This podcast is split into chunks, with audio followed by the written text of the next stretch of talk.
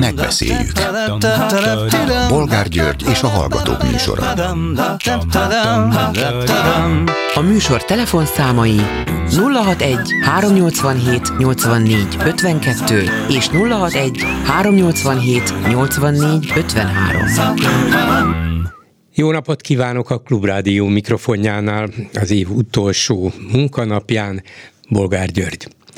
Mai műsorunkban beszéljük meg, hogy egy ilyen szörnyű év után, mint az idei, lehet-e még rosszabb.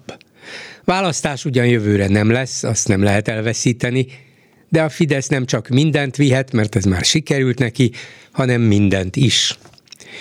Ha azt a valóban horror eshetőséget, hogy az Ukrajnában zajló háború tovább terjed Európára, figyelmen kívül hagyjuk, vajon mi történhet még, ami túlszárnyalná a mostani létbizonytalanságot, a borzasztó inflációt, az energiaválságot és Orbán Viktor totális hatalmát?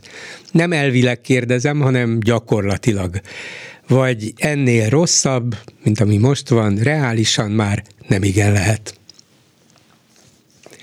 Mit gondolnak ezzel kapcsolatban arról, hogy bármennyire frusztrálva érezzük is magunkat, szabad-e ennek úgy hangot adnia, hogy az egyik legjobb független hírportál, a Telex tette a következő címmel? Előre is elnézést kérek, hogy így beszélek. Behugyozott, beszart és végül össze is fosta magát kétezer-huszonkettő. Nem vagyok prűd, az ilyen szavakat valószínűleg mindenki használja a magánéletben, de az irodalomban, színházban, filmen is helye lehet.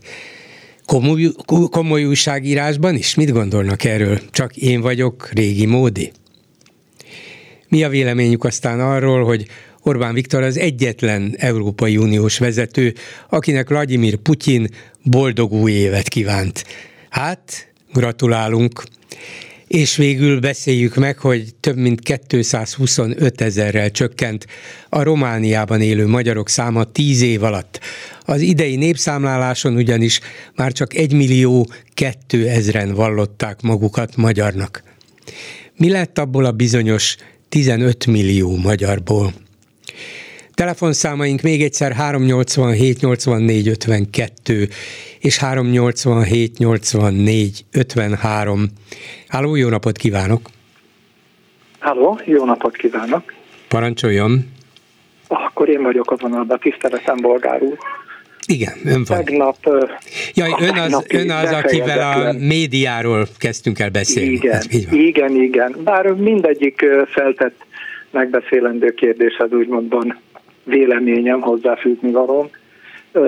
Lenne is, de hát nem akarom elvenni másik elől az időt. Annyit azon be, előleg be el szeretnék mondani, hogy rettenetesen szeretem a műsorát.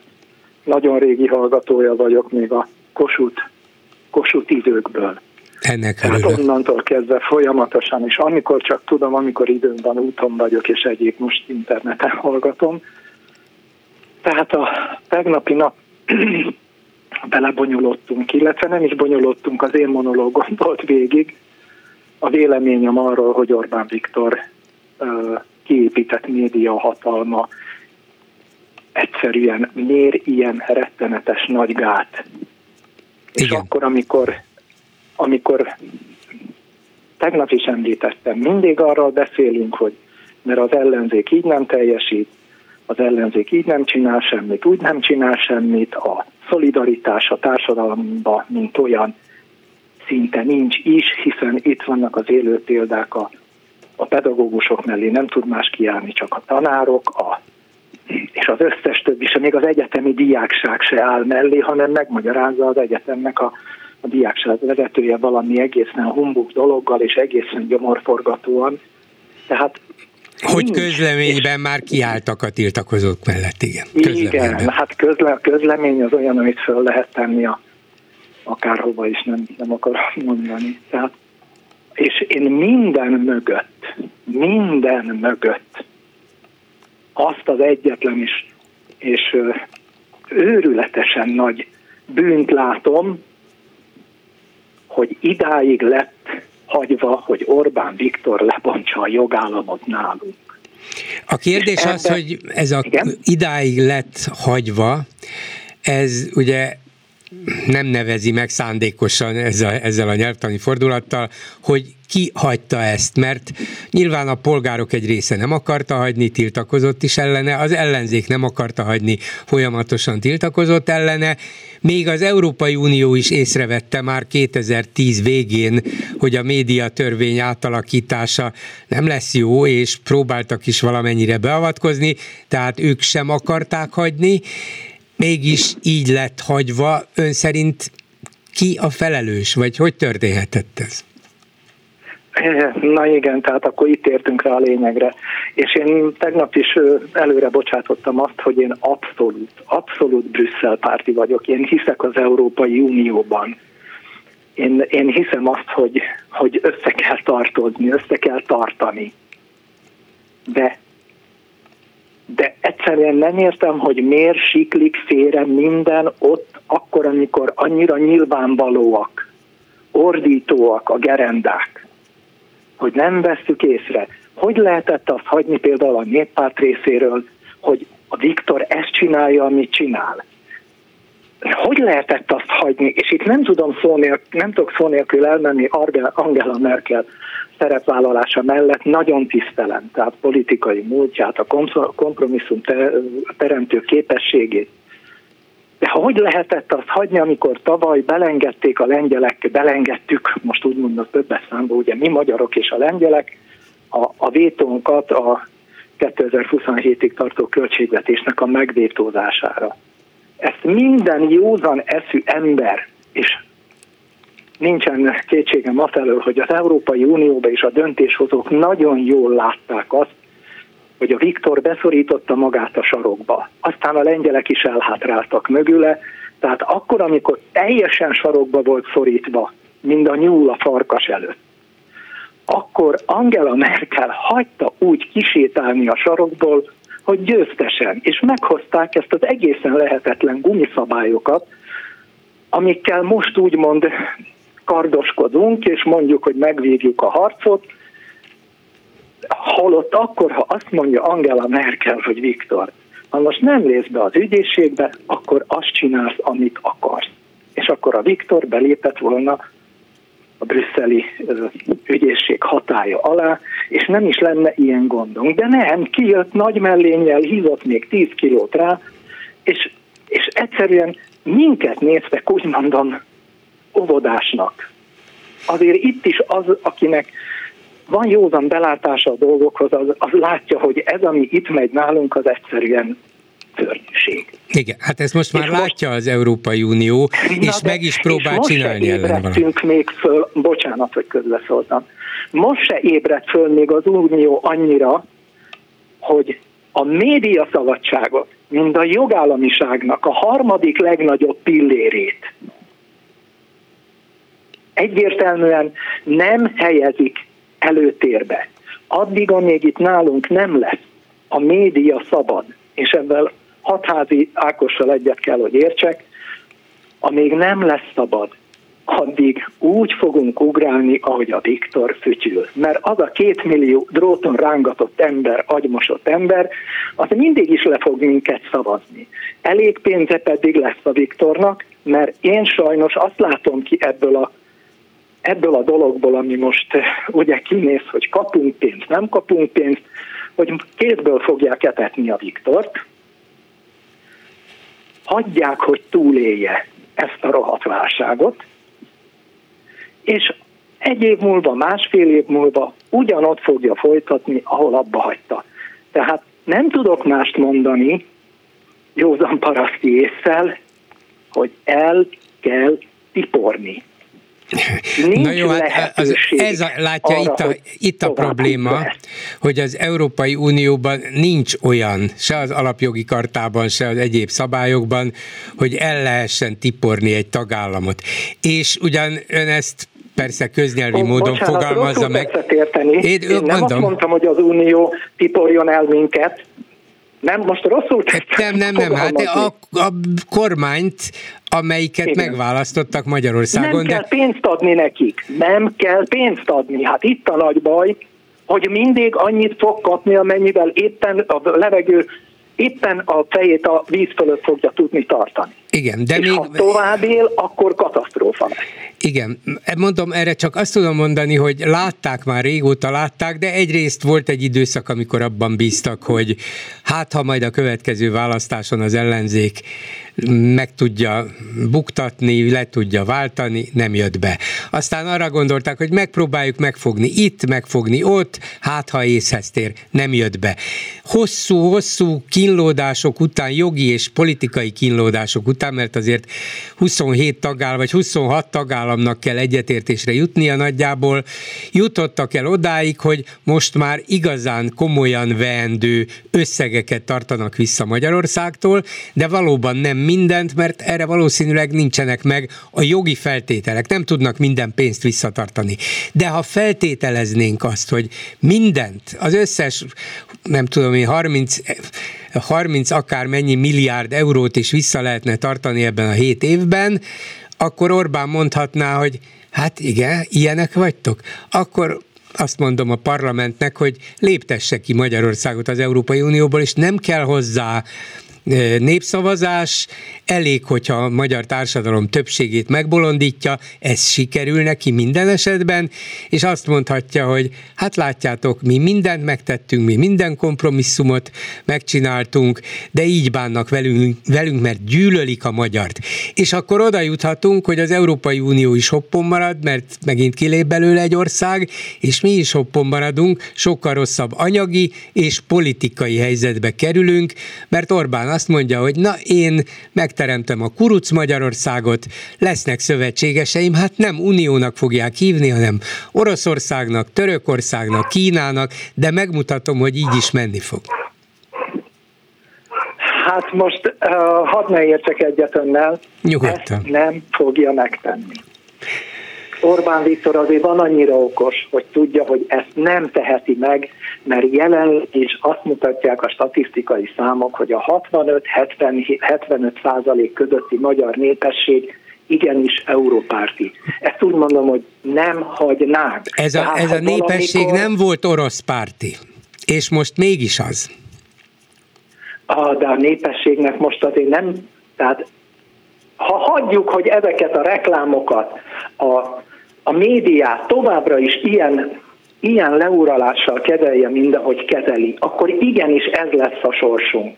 És akkor föl kell tenni magunkba a kérdést, hogy vajon érdemes lesz egy olyan országba élni, ahol már most a huszonhármas költségvetésbe a... a költségvetési tanácsnak a, a leíratában már most szerepel, hogy bővíteni akarják a devizakitettségünket. Nem is kevéssel.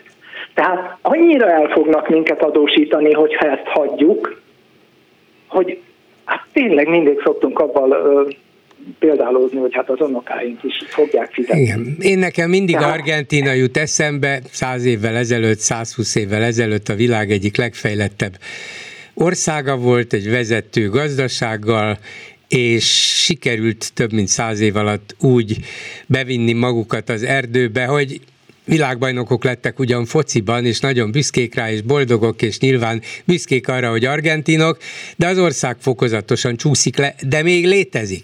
Orbán is azt fogja mondani, létezünk, még mindig létezünk, hiába kicsit nehezebb, kicsit össze kell húznunk magunkat, de azért a, a magyarságot csak így tudtam megtartani, és életben tartani, higgyetek nekem, és a magyar társadalom többségét éppen azzal a médiával, amelyre ön is utalt, és azzal a hatalmas pénzzel és propagandával meg lehet szédíteni. Én, én most nem azt mondtam, hogy az összes pénzt tartsuk vissza, hanem azt, hogy a média szabadságát vegyék elősorba. Tehát oda, ahova igazán igen, értem, való. Értem, értem, igen. A média szabadság az egy hihetetlen nagy dolog egy demokráciában. Igen, csak nem lehet, nincsenek rá uniós szabályok. Most próbálnak valamit kitalálni, talán jövőre lesz belőle valami, hogy egy olyan, olyan szabályrendszert alakítsanak ki, hogy ott sem közvetlenül a médiába beavatkozva, hanem megakadályozva azt, hogy állami, vagyis közpénzeket használjanak például a kormánypárti média finanszírozására, miközben a független médiától ezt a pénzt megvonják. Tehát ilyen közvetett módon próbál az Unió beavatkozni, mert látja, hogy ez a helyzet. Már ez is valami volna, nyilván egyensúlyt nem lehet teremteni, de ha egy kicsit kevesebb pénz jutna a kormánypárti médiára, és valamennyivel több a függetlenre, az egy kicsit javíthatna a helyzeten. Hát először is a médiatanács összetételén kellene valamit változtatni, hogy olyan műsorok is át tudjanak menni, amelyek igazán az ellenzék oldalára is szólnak ebből a közös pénzből. Nem tudom, hogy átsorozatban veszik-e egyáltalán ennek a lehetőségét, mert mert, mert tartok tőle, hogyha kétezer-huszonnégyben a választásokon ez lesz még mindig a média fölállás, akkor száz nullra nyer a Fidesz. Igen. Igen, akkor ott a plusz tizenhat év megint. Tehát ez, ez egyszerűen szörnyedelem. Tehát az Unióban látniuk kellene, hogy, hogy a Viktor mit csinál, és igenis lehet, hogy néhány szabályt át kellene ott hágni. Én nem azt mondom, hogy nem. Tehát vannak a jogszerűségnek határai, és vannak jogszerű rugalmassági keretek, amiket igenis ki kellene használniuk Brüsszelbe. Hát nézze, bízunk abban, bízunk abban, hogy, hogy lesz találékonyság és szándék rá.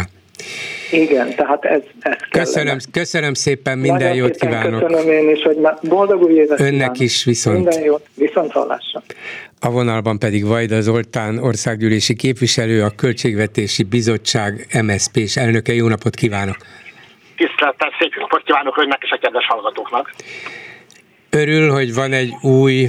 egy kicsit reálisabbnak látszó költségvetésünk kétezer-huszonháromra. Hát igaz, nem úgy, ahogy ez egy parlamentben szokásos, nem került a parlament elé, nem vitatták meg, az ellenzék nem mondhatta, hogy ez az első szótól az utolsóig hazugság, és téves, és félrevezető, mert rendeleti úton fogadták el, úgyhogy tartsák meg maguknak a kritikájukat, bár állítólag valamikor majd a parlament elé is fogják vinni, így utólag. Szóval abból, amit látott, olvasott, mert megjelent a Magyar Közlönyben, milyen költségvetés ez? Az volt az első kérdés, ha jól értettem, hogy örülök-e ennek, vagy sem. Hát őszintén mondom, hogy mondhatnám, hogy örülök, de inkább azt kérdezem, hogy minek örüljek, hogy üljek annak, hogy legalább mondjuk a látszat kedvéért legalább valamennyire betartják hát a maguk által, maguk által fabrikált alaptörvényt. Tehát legalább ennyi történt, ugye, mert hogy annyit tettek, hogy ők neki van egy ilyen rendeleti felhatalmazásuk, tehát hogy ők a, veszély, a háborús veszélyhelyzetre hivatkozva azt mondták, hogy most már a költségvetés is lehet rendeleti, rendeleti úton újraalkotni. Hát én csak emlékeztetik mindenkit arra, hogy ez a bizonyos háborús veszélyhelyzeti felhatalmazás, ez huszonkettő május óta van. Na most az eddig hatályban lévő költségvetést, amit a normál úton fogadtak el a parlamentnek a teljes bevonásával, az júliusban történt. Tehát ezzel a logikával már akkor a júliusban megalkotott, én ezt mindig is egy fiktív költségvetésnek hívtam, azt is lehetett volna akkor ezzel rendeleti úton megtenni. Most annyit tettek akkor a fideszes kollégák, hogy az utolsó pillanatban, ugye szerda késő este Gulyás miniszter egy sajtóközleményt adott ki, hogy ők mégiscsak akkor benyújtják majd a parlamentnek. Hát ugye épp azt a költségvetés, amelyet ön mondott, hogy már lehozott a, a, a, a, lehoztak a rendeletben, tehát már a közben megjelent rendeletet, valamikor január hónapban, ugye ennyit tudunk, be fogják nyújtani a parlamentnek, amelynek vagy lesz rendkülése, vagy nem lesz rendkülése, és majd persze a mi bizottságunk is fogja tárgyalni. Tehát ha az örüljünk szóba kapaszkodni vele, akkor azt mondom, hogy egyrészt örülök, hogy egy picit, mint hogyha normálisabban viselkednének, pontosan milyen impulzusokra tették ezt, hogy vajon rájöttek-e arra, amit én is nagyon régóta mondok, hogy az Európai Uniós tárgyalásoknak ebben a kritikus időszakában, amikor az Uniónak az egyik elvárása az, hogy átlátható legyen a kormányzás, vagy átláthatóbb legyen a kormányzás, és bevonják a parlamentet, bizony végletesen rossz üzenet az, hogyha a költségvetésből a legfontosabb törvényének egy országnak kihagyják az országgyűlés, ők legalább akkor látszat módon most ezt benyújtják a parlamentnek, hogy például lehet-e majd módosítókat benyújtani hozzá, ugye egyéni képviselőként, én magam is egyéni képviselő vagyok, tizenhatodik kerületet és alsórákos képviselem, szeretnék egyéni képviselő indítványokkal módosítani a költségvetésen, ahogy a más kollégáim is gondolom, hogy akarnak, akár fideszes, akár ellenzéki kollégák, lehet-e egy olyan költségvetés a módosítani, amely már január elsejétől hatályba lépett. Ezek azért még nagy-nagy problémák. Egy picit a látszatra, mint hogyha jobban adnának azzal, hogy legalább ilyen módon az utolsó pillanatban elrántották a kormányt, és hát valamilyen látszat módon megfuttatják az országgyűlés előtt. Arról... Egy mondatot mondhat, igen, mondja az egy mondatot. Csak azt holott szeretném volna ezzel kapcsolatban mondani, hogy ez nem, nem vicc, tehát hogy a, egy költségvetést rendeleti úton visznek át, és abban egyébként lehetne egyébként ö, ö, szóhasználati vitát folytatni, hogy ez most új költségvetéssel, vagy az eredetinek a módosítása. Én nagyon könnyen tudok amellett érvelni, hogy ez egy valójában egy teljesen új költségvetés, amiről szó van. Csak azt szeretném volna mondani, hogy ez nem csak egy harminckét éves hagyománya Magyarországnak a rendszerváltás óta, hogy költségvetés csak az országgyűlés alkothat, hanem még a Kádár rendszerben is a báb, a bábként működő parlamentnél is legalább a látszat kedvéért volt az ország, annak az országgyűlésnek a joga, hogy a költségvetést elfogadja, a Fidesz most már ezt is lerúgta. Csak ezt szeretném. Nem vagyok naív ebből a szempontból, tehát feltételezem, sőt biztos vagyok benne, hogy az Európai Uniós tagországok nagyon is tudnak arról, hogy mi folyik itt, és hogy rendeletileg fogadják el a jövő évi költségvetést, és valószínűleg, amikor egy német kancellár vagy egy francia elnök ezt meglátja, mert talán egy összefoglalóban, egy mondatban ezt is megemlítik neki valamelyik reggel, akkor azt mondja, na hát, ezt nem gondoltuk volna, de bár nem az ön asztala, nem gondolná, hogy az ellenzéki pártoknak érdemes volna közösen egy levelet írni, kvázi feljelentő levelet, csak hogy a magyar nemzet szóhasználatát már megelőlegezem nekik, hogy micsoda ország az, amelyikben rendeletileg fogadják el a következő évi költségvetést. Ez annyira botrányos, annyira kirívó, hogy erre még az uniónak is mondania kell valamit. Igen, én erre, tehát a magam nevében tudom mondani, hogy én erre nyitott vagyok, sőt, én már utaltam is korábban is, tehát én ö, jeleztem azt, például a költségvetési tanácsnak a három tagjának írtam egy levelet, ugye, még, még amikor ezt tárgyaltak, és kértem tőlük a szakmai szolidaritást, és ott jeleztem nekik azt, hogy nekik is fel kéne szólalni, épp amellett, amit ön most mondott, hogy az Európai Uniónak ez egy nagyon-nagyon rossz üzenet. Én értem azt, hogy a mondta ironikusan, hogy egy feljelentő levelet írjunk, én tudom, hogy akkor a Fidesz majd ezt rámagasztja, vagy lehet, hogy meg is tették, hogy én a hazámat árulom el ezzel, és hogy én a, nem is tudom, a baloldal a hadseregének a tagjaként azon dolgozom, hogy ne kapjuk meg az uniós pénzeket, ezeket szokták mondani ránk. Én azt gondolom, hogy ezek a pénzek egyébként járnak nekünk, tehát ez egy egyértelmű gondolatom, hogy egy szerzős lapján járnak nekünk ezek a pénzek, csak fogadjuk el, hogy a Brüsszelben lévő döntéshozók nem akarják odaadni egy olyan kormánynak, amelyik ezt a pénzt ellopja. Azt szeretnék, hogy hazánk részesül ebbe, ebből, és bizony az ilyen módszer, ahogyan ezt a költségvetést módosítják, vagy valójában új költségvetést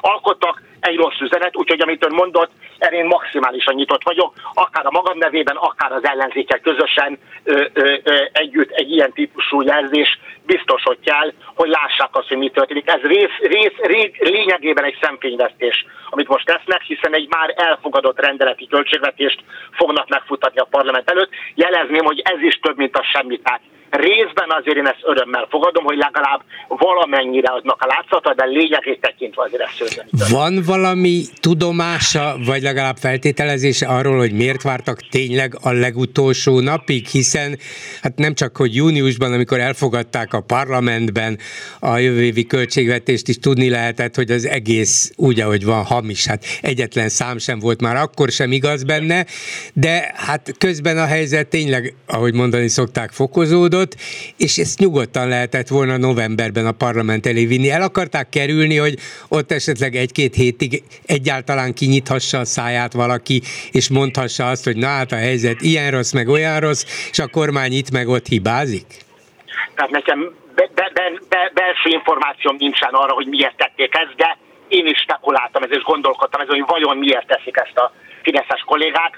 Én, én nekem csak egy saját elméletem van erről, hogy ők improvizálnak folyamatosan, tehát hogy szokták azt mondani, mondani rájuk, hogy lehet, hogy a Fidesz lop, de kormányozni tudnak. Szerintem az elmúlt hónapokban, hetekben, vagy akár most távlatosabban években is lehet azt látni, hogy hát kormányozni sem tudnak, hiszen folyamatos improvizáció is zajlik, és megnézik, hogy meddig tudnak elmenni. Van egy ilyen jellemzőjük, hogy úgy neki mennek a falnak, amikor valami nem megy, akkor még jobban csinálják. Ilyen a költségvetés elfogadásának is a menetrendje, hogy ők valamiért kínosan ragaszkodnak ahhoz, hogy a nyár folyamán fogadják el. Én ugye akkor friss országgyűlési képviselő és friss bizottsági elnök voltam, amikor arról beszéltem, hogy egy végtelen hiba az általában is, de egy ilyen nagyon-nagyon tumultozós, változó gazdasági helyzetben hatalmas hiba ennyire hamar elfogadni egy költségvetést. Hát nem szeretném mondani, hogy igazam volt, de hát igazam volt.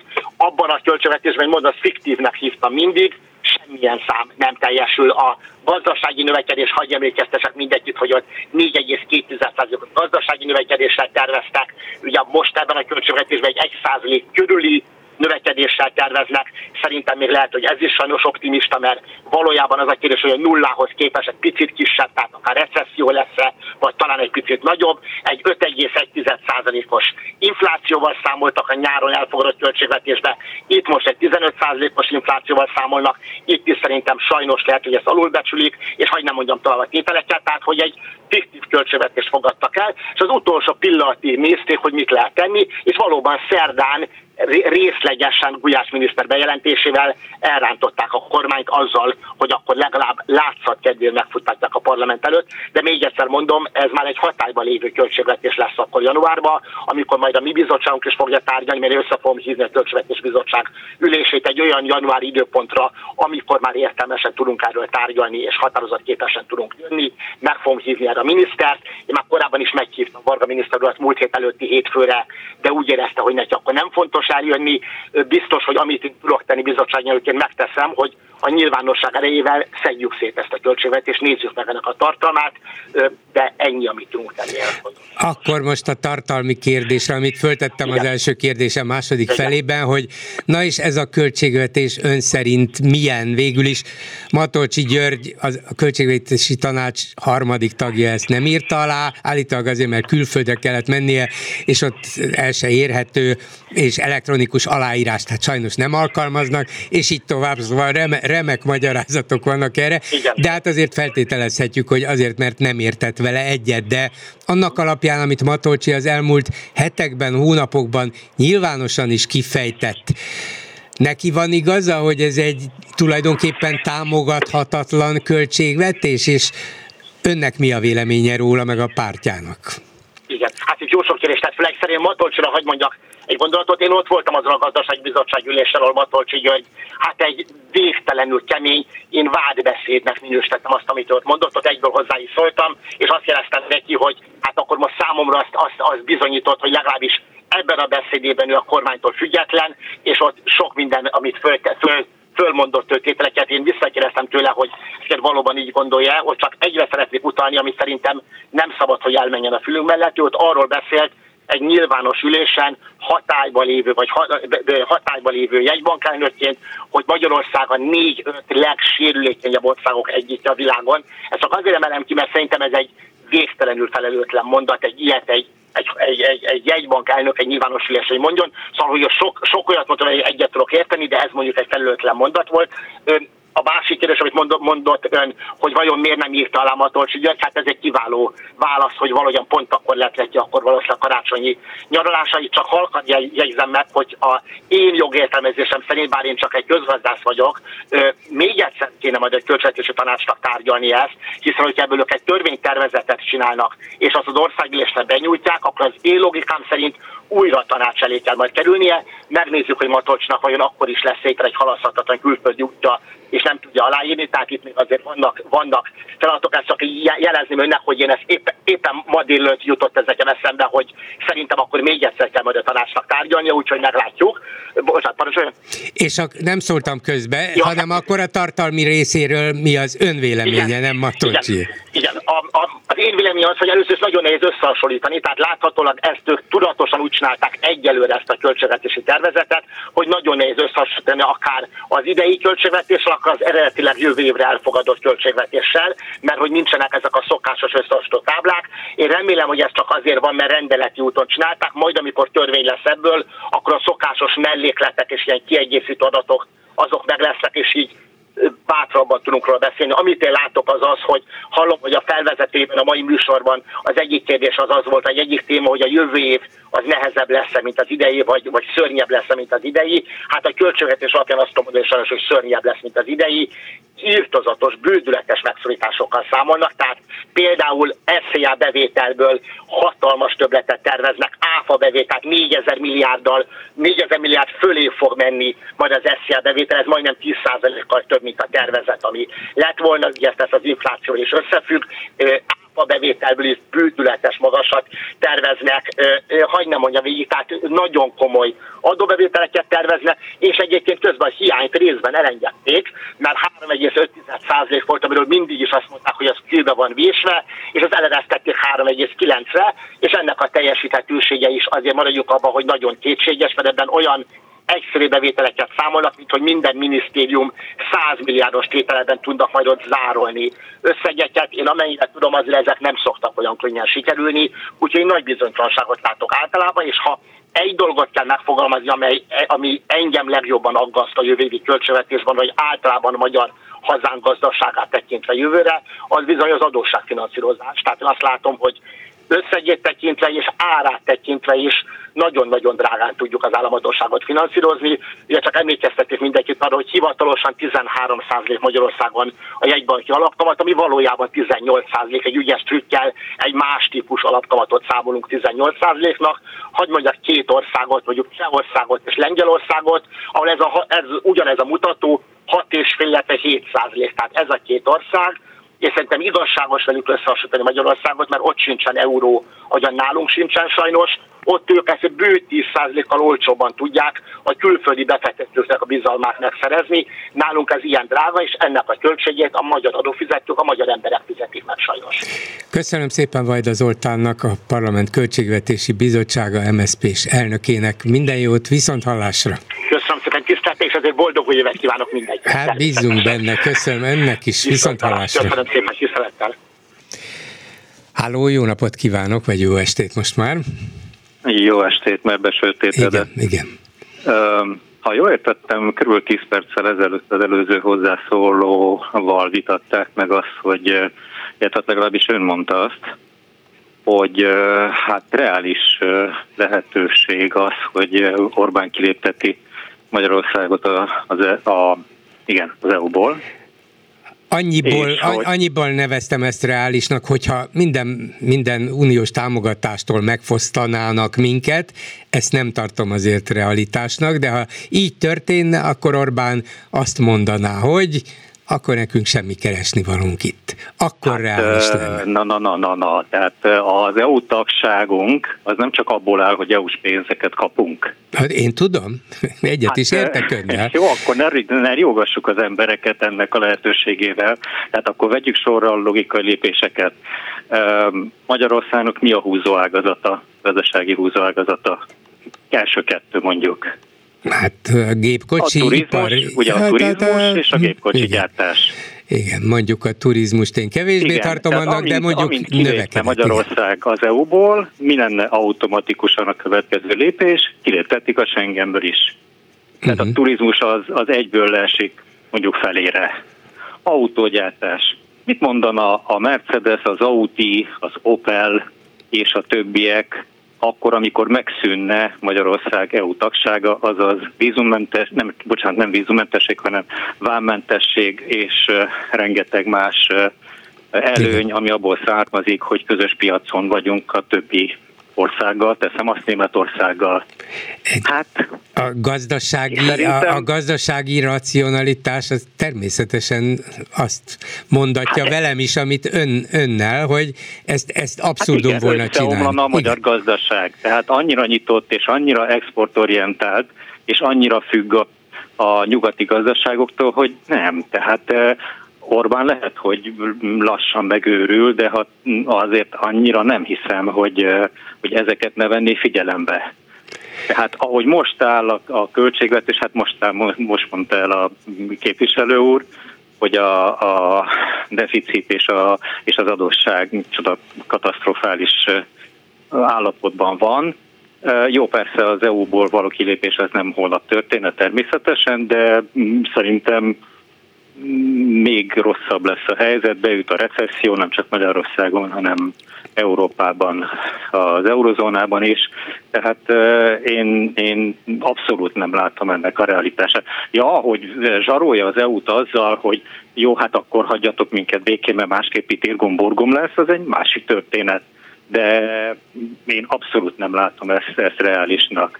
Tehát akkor tényleg Na, re, ilyen Montenegro, akkor, meg Dél-Macedónia, meg Észak-Macedónia szintre süllyednénk le. Pontosabban fogalmazok, vagy kifejtem azt, amire gondoltam, vagy céloztam.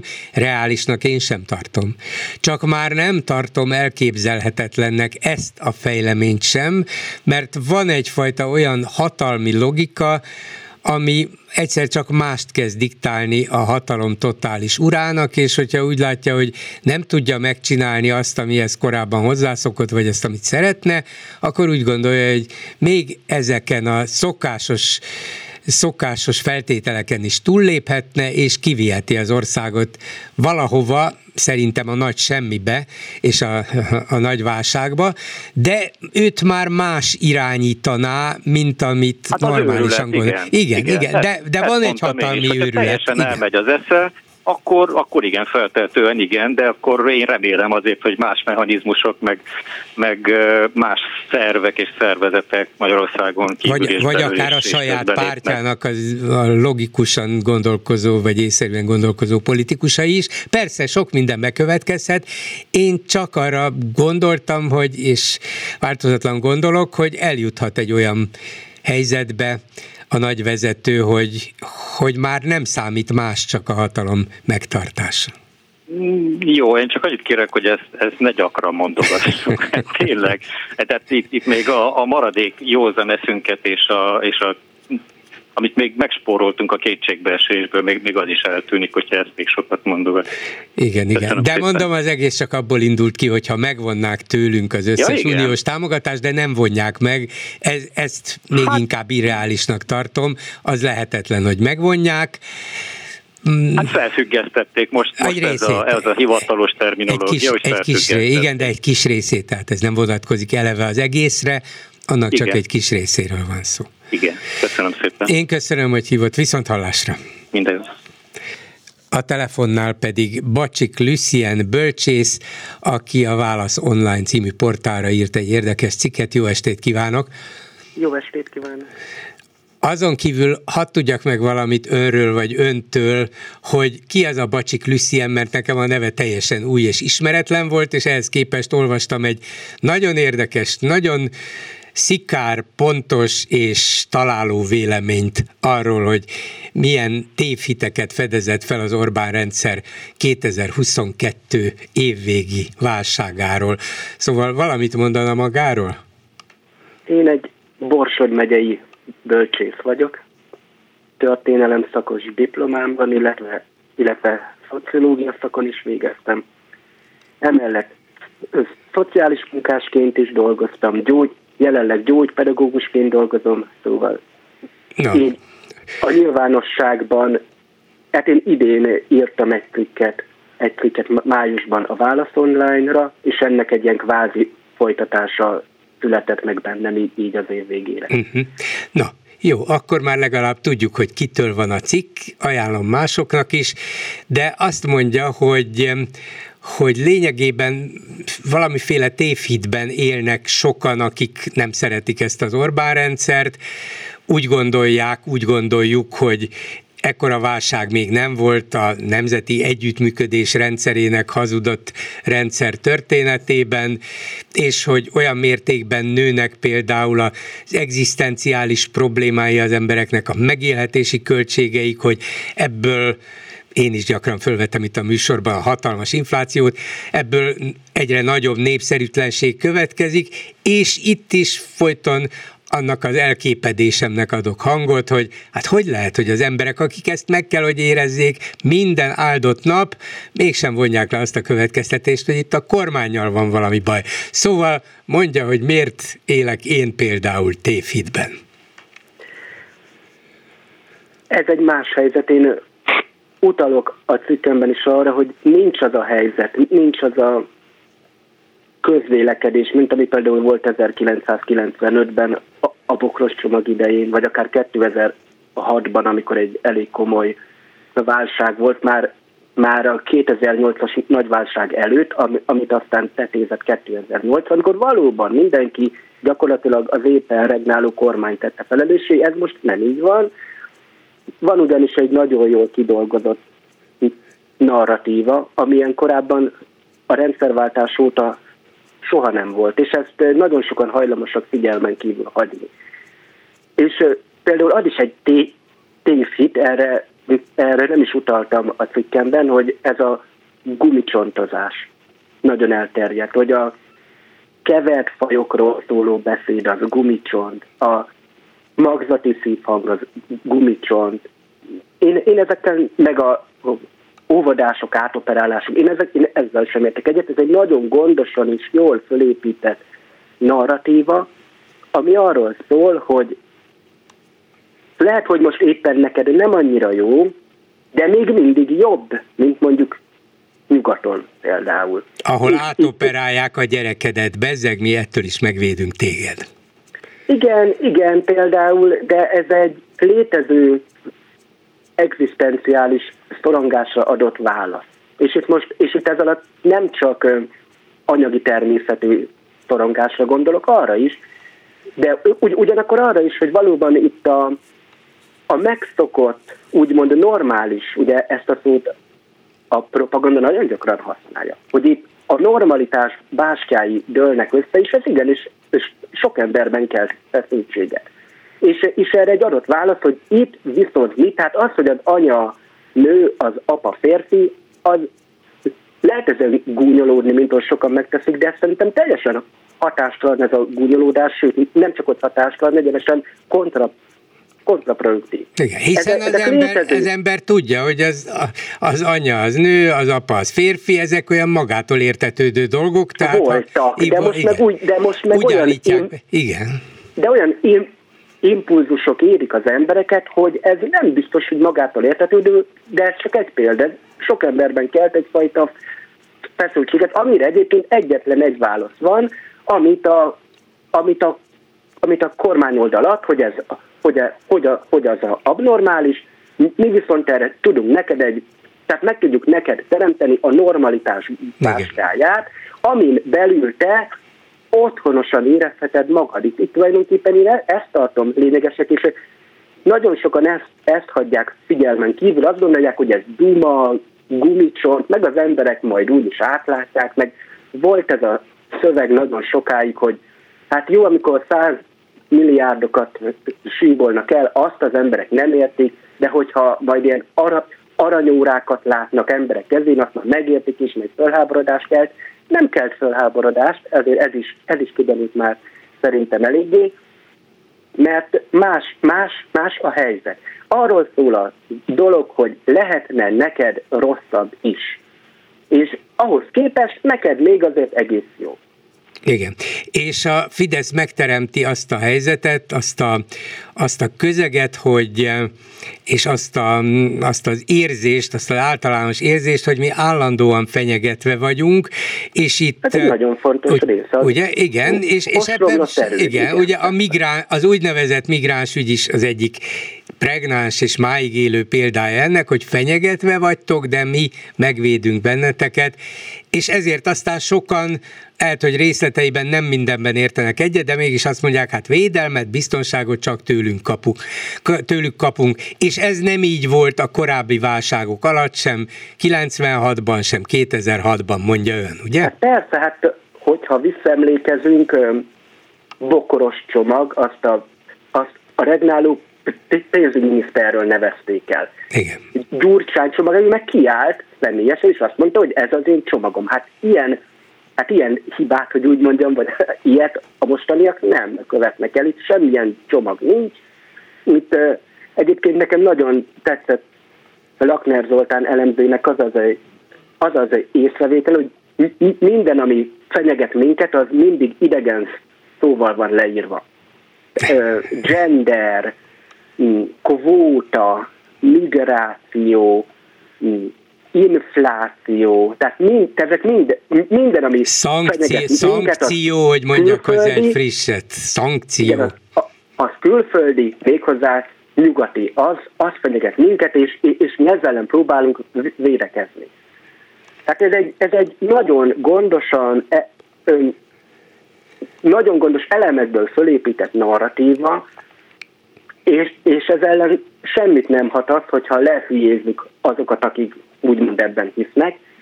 Nemhogy Tehát nem, hogy az egyetértésünket nem érjük el, de még csak a figyelmüket sem. Igen, igen. Hiszen, tehát azt mondja, úgy, azt mondja, hogy senkire tév... nem lehet hatni, hogy azt mondom, hogy hát elég butácska vagy. Hát, ez, hát így, így nyilván nem lehet. Igen, és de... ez egy alap tévedés, hogy azt gondoljuk a másikról, hogy hülye. Most így nagyon egyszerűen fogalmazva. Jó, megnyugtatom, én nem gondolom azt, hogy Orbán Viktor nem hülye. Nem, nem, nem, nem, értem, nem értem, gondoltam, de ilyen hangok persze, azért nyilvánvalóan persze, vannak. Persze, persze, de a lényeg az, hogy ön szerint tévhit az, hogyha azt hiszük, hogy ezek a nagyon nyomasztó gazdasági, egzisztenciális gondok, problémák, nem csak kellemetlenségek, annál súlyosabb dolgok is, majd ahhoz fognak vezetni, hogy megrendül az emberek bizalma a jelenlegi rendszerben. Sőt, bennük bíznak inkább. Éppen ennek az ellenkezőjét értem le, úgy, így, így, így van. Tehát én azt gondolom, hogy ha még rosszabbá fordulna a helyzet, ami nyilván előfordulhat, hiszen elég bizonytalannak itt a körülmények, akkor az éppen, hogy megerősíteni ezt, ezt a kormányzatot, mert, mert ő, ő nyújtja a, a védelmet.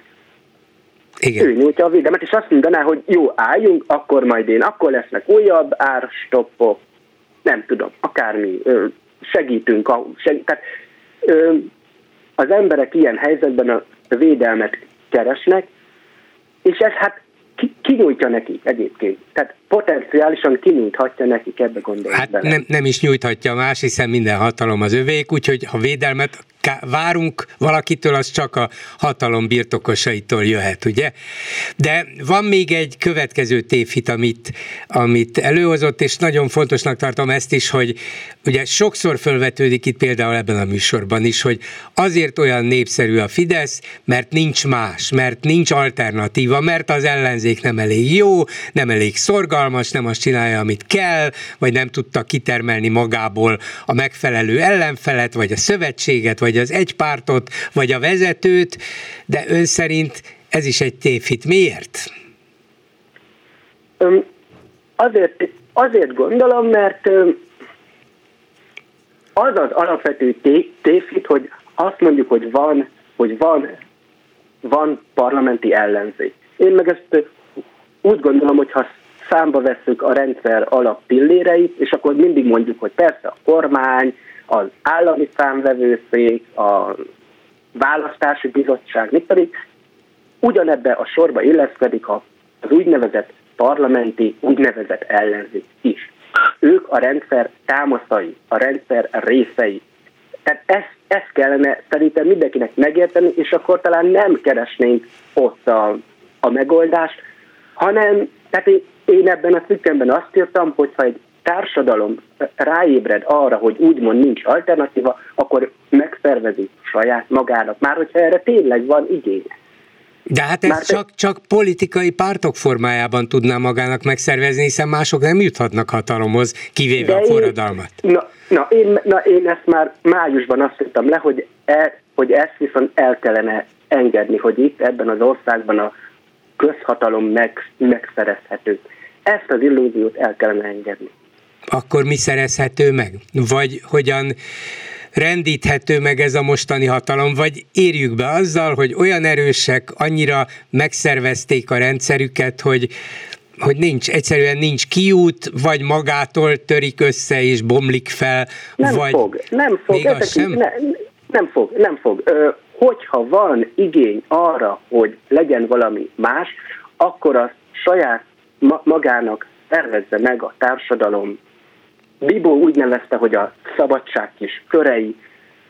Tamás Gáspár Miklós úgy írta, úgy írta erről most, hogy alternatív te- tekintélyképző elemek. Tehát az a lényeg, hogy, hogy saját magunknak alakítsunk ki alternatívát, hogyha erre van, van igény. Uh-huh. Hogy, legalább, hogy legalább egy körben átérhessünk azt, szóval hogy, hogyha mi máshogy szeretnénk élni. Értem, szóval abban ne reménykedjük, hogy a, hogy a rendszert meg tudjuk változtatni, és másfajta hatalmat, más logikával, más, mondjuk tegyük föl egyszerűen demokratikus hatalmat tudunk létrehozni, mert ehhez leváltani, le fogjuk váltani nem, ezt a mostani nem, rendszert.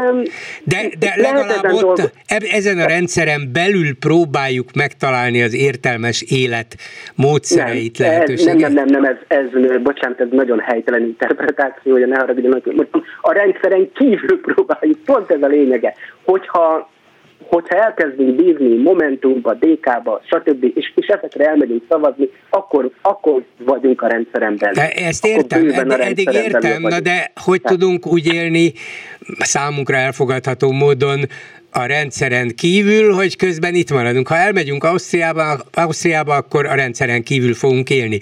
De hogyha itt maradunk, és azt mondjuk, hogy nekünk ez a rendszer nem kell, de az ellenzék sem kell, mert úgyis reménytelen, és nem tudják leváltani a jelenlegi Fideszt mert és Orbán Viktort, akkor mert, hol? Mert nem ellenzék ezért. De akkor új ellenzéket kellene csinálni, valahogy teremteni? Lehet így fogalmazni, de de, oly, de azért mondom, tehát ez a közhatalomra törekedni, ez szerintem élő lenne lassan belátni, gondolom én, hogy ez Én nem ezt el fog, tudom fogadni, hogy ez, menni, igen, hogy ez könnyen lehet, hogy ez így van, amit ön mond, csak akkor, ha közhatalom nélkül, hogy lehet másképp élni? Jó, elmehetek színházba, olvashatok olyan könyvet, amit akarok, barátkozhatom olyan emberekkel, akikkel szeretek, össze is jöhetek velük kisebb-nagyobb nyilvánosságban is, nem csak a magánéletben, tehát lehet ezen, a, ezen belül élni, de hát azzal nem változik semmi. Legfőjebb én magam jobban érzem magam. Hát ezt nem mondanám, Öm, azt, azt az illúziót kellene elengedni, hogy minden a közhatalomtól függ. Egyébként egyre, ez, ez, ez, ez nem igaz. Megteremthetnénk magunknak egy alternatív kis rendszert, hogyha, hogy mondom, hogyha erre lenne igény. De én, én, én, én ezt az igényt egyelőre, megmondom őszintén, nem látom. Én ezt, én ezt a cikkemben úgy fogalmaztam meg, hogy a legradikálisabb kritika ma a széles nyilvánosságban az, hogy hát ez a rendszer működhetne azért egy kicsit jobban. Ö, igen, tehát ö, valahol azt kellene megérteni, hogy ö, igen, egyébként az ön, ön előbb említette a forradalmat, igen, forradalomra lenne szükség, de nem olyan értelemben, hogy megoslomolni a karmelitát, ennek nyilván semmi értelme nincsen, természetesen realitások, forradalomra lenne szükség az emberek lelkében és az agyában. Tudom, ez most nagyon patetikusan hangzik, de így gondolom.